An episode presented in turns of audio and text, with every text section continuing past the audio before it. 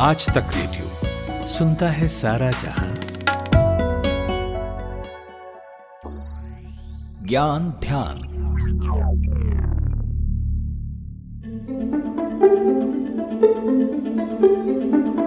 आपसे अगर कोई पूछे कि किन किन चीज़ों के आविष्कार से दुनिया में एक नई क्रांति आई है तो आप बल्ब के बारे में बताएँगे, आप व्हील के बारे में बताएँगे, क्योंकि हमने किताबों में पढ़ा है कि व्हील एक क्रांतिकारी खोज थी।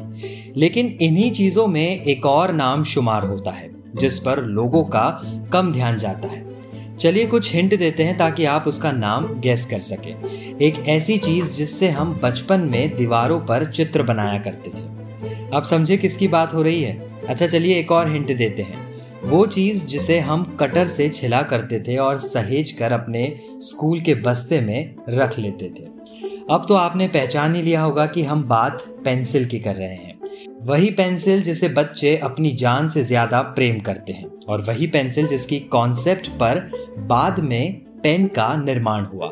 लेकिन ये पेंसिल बना कैसे? किसने सोचा कि लकड़ियों के बीच में ग्रेफाइट डाला जा सकता है? ये ग्रेफाइट कहाँ से आया? और पेंसिल को पेंसिल ही क्यों कहते हैं? है ना दिलचस्प सवाल? तो बने रहिए हमारे साथ, क्योंकि आज के ज्ञान ध्यान में हम इन्हीं प्रश्नों के उत्तर को टटोलेंगे। नमस्कार, ज्ञान ध्यान के एक और रोचक अंक के साथ हाजिर हूँ मैं प्रतीक वाघ हमारे। दोस्तों, देखिए हमारा बचपन ना पेंसिल के बिना अधूरा है। क्योंकि उसका इस्तेमाल हम किताब कॉपियों के साथ साथ दीवारों पर चित्रकारी करने के लिए भी किया करते थे, जिसके चलते हमें बड़ी डांट भी पड़ी है।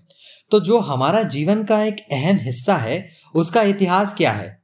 पेंसिल अपने अस्तित्व में आया कैसे होगा?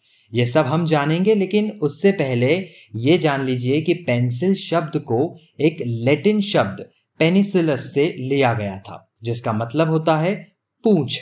और पूंछ का इस्तेमाल पुराने जमाने में पेंटिंग ब्रश बनाने के लिए किया जाता था। इसलिए पेनिसिलियस से पेंसिल नाम पड़ा।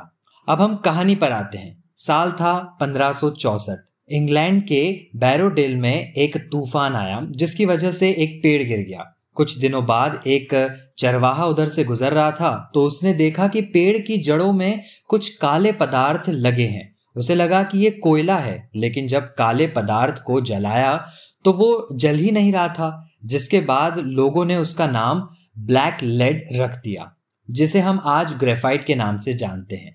उस वक्त इसका इस्तेमाल बकरियों पर निशान लगाने के लिए किया जाने लगा, और इंग्लैंड के बाज़ार में ग्रेफाइट को बेचा जाने लगा। सोलहवीं शताब्दी के अंत में लोगों ने ग्रेफाइट से लिखना शुरू किया लेकिन ये इतना नाजुक था कि उससे लिखने में परेशानी आ रही थी, जिसके बाद लोगों ने ग्रेफाइट पर धागा लपेट कर लिखना शुरू किया। अब कहानी को थोड़ा विराम देते हैं और कुछ फैक्ट्स पर बात करते हैं।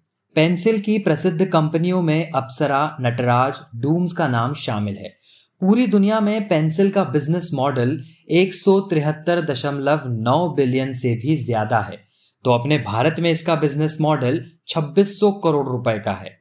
अब क्या है पेंसिल का मार्केट पर प्रभाव और बढ़ते डिजिटल युग में क्या पेंसिल के मार्केट पर इसका कोई असर देखने को मिलता है? ये जाना हमने दिल्ली में पेंसिल के कारोबारी सौरभ सिंह से।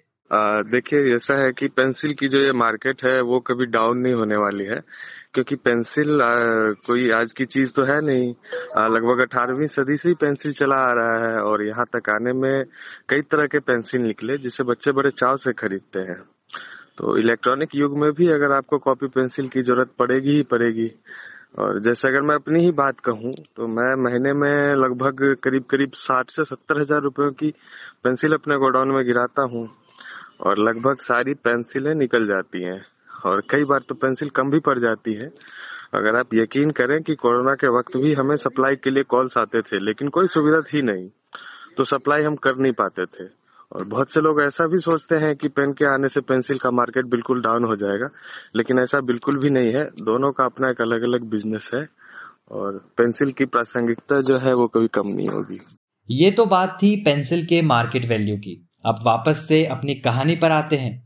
1560 में एक इटालियन कपल्स ने पेंसिल के लिए जुनिपर पेड़ का इस्तेमाल किया। उन्होंने जुनिपर की लकड़ी के टुकड़े के अंदर सुराख कर ग्रेफाइट को डाल से चिपका दिया। 1660 में जर्मनी ने लकड़ी के टुकड़ों को लेकर पेंसिल बनाना शुरू किया था, जहाँ दो लकड़ी के टुकड़ों को तराश कर उसके बीच में ग्रेफाइट रखते और फिर उससे चिपका देते। इसके बाद 1790 के दौरान इंग्लैंड और फ्रांस के बीच जंग हुई, जिसके बाद इंग्लैंड ने ग्रेफाइट को फ्रांस के लिए बैन कर दिया। इंग्लैंड द्वारा ग्रेफाइट बैन के बाद फ्रांस में ग्रेफाइट की किल्लत होने लगी। और फिर फ्रेंच के मिनिस्टर रुख करते हैं सेना के एक कमांडर और साइंटिस्ट निकोलस कॉन्टे का, और ग्रेफाइट के इस समस्या का हल निकालने को कहते हैं। कुछ दिनों बाद निकोलस ने एक बॉक्स में चिकनी मिट्टी ग्रेफाइट और पानी डालकर एक मिश्रण बनाया और सूखने के लिए रख दिया। जब ये सूख जाता तो इसे फिर भट्टी में जला देते। इसी दौरान निकोलस ने दे देखा कि चिकनी मिट्टी की मात्रा कम ज़्यादा करने से लिखने में फ़र्क आ रहा है। जिसके बाद एच एच बी नामों से पेंसिल बनना शुरू हो गया। साल सत्रह में इस आविष्कार का पेटेंट निकोलस कॉन्टे को मिला और आज तक ये पेटेंट, और आज तक ये पेटेंट इनके नाम पर ही है। बदलते प्रयोगों के बीच पेंसिल के पीछे रबर अंग्रेज़ी में कहें तो इरेजर को भी लगाना शुरू कर दिया गया। और आगे चलकर पेंसिल की तर्ज पर ही पेन का निर्माण भी किया गया। और आज ये दोनों हमारे जीवन का एक अहम हिस्सा है। तो आज आपने पेंसिल के आविष्कार के बारे में जाना और समझा। हमें उम्मीद है ज्ञान ध्यान के इस एपिसोड की मदद से पेंसिल के इतिहास को आपने अच्छे से समझा होगा। कोई और विषय हो जिस पर आप ज्ञान ध्यान चाहते हो तो हमें ज़रूर लिखिए। हमारा पता है रेडियो एट आज तक डॉट कॉम इस ज्ञान ध्यान के लिए रिसर्च किया मेरे साथी सूरज कुमार ने।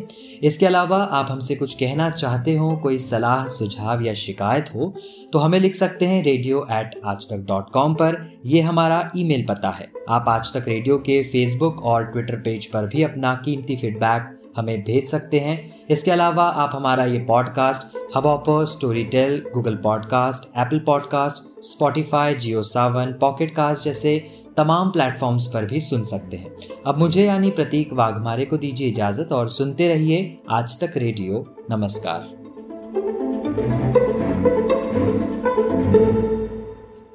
मेरे पास ना काम बहुत है। और आँखें मेरी हमेशा ऑक्यूपाइड रहती हैं। ऑफ़िस में स्क्रीन देखो ड्राइव करते हुए सड़क देखो, फिर घर आकर खाना बनाओ, पर कान मेरे फ्री रहते हैं। इन कान से भी मैं बहुत काम करती हूँ। मास्क टिकाती हूँ, चश्मा लगाती हूँ और सुनती हूँ आज तक रेडियो क्योंकि पॉडकास्ट की बात ही अलग है। आप भी सुनकर देखो आज तक रेडियो सुनता है सारा जहाँ।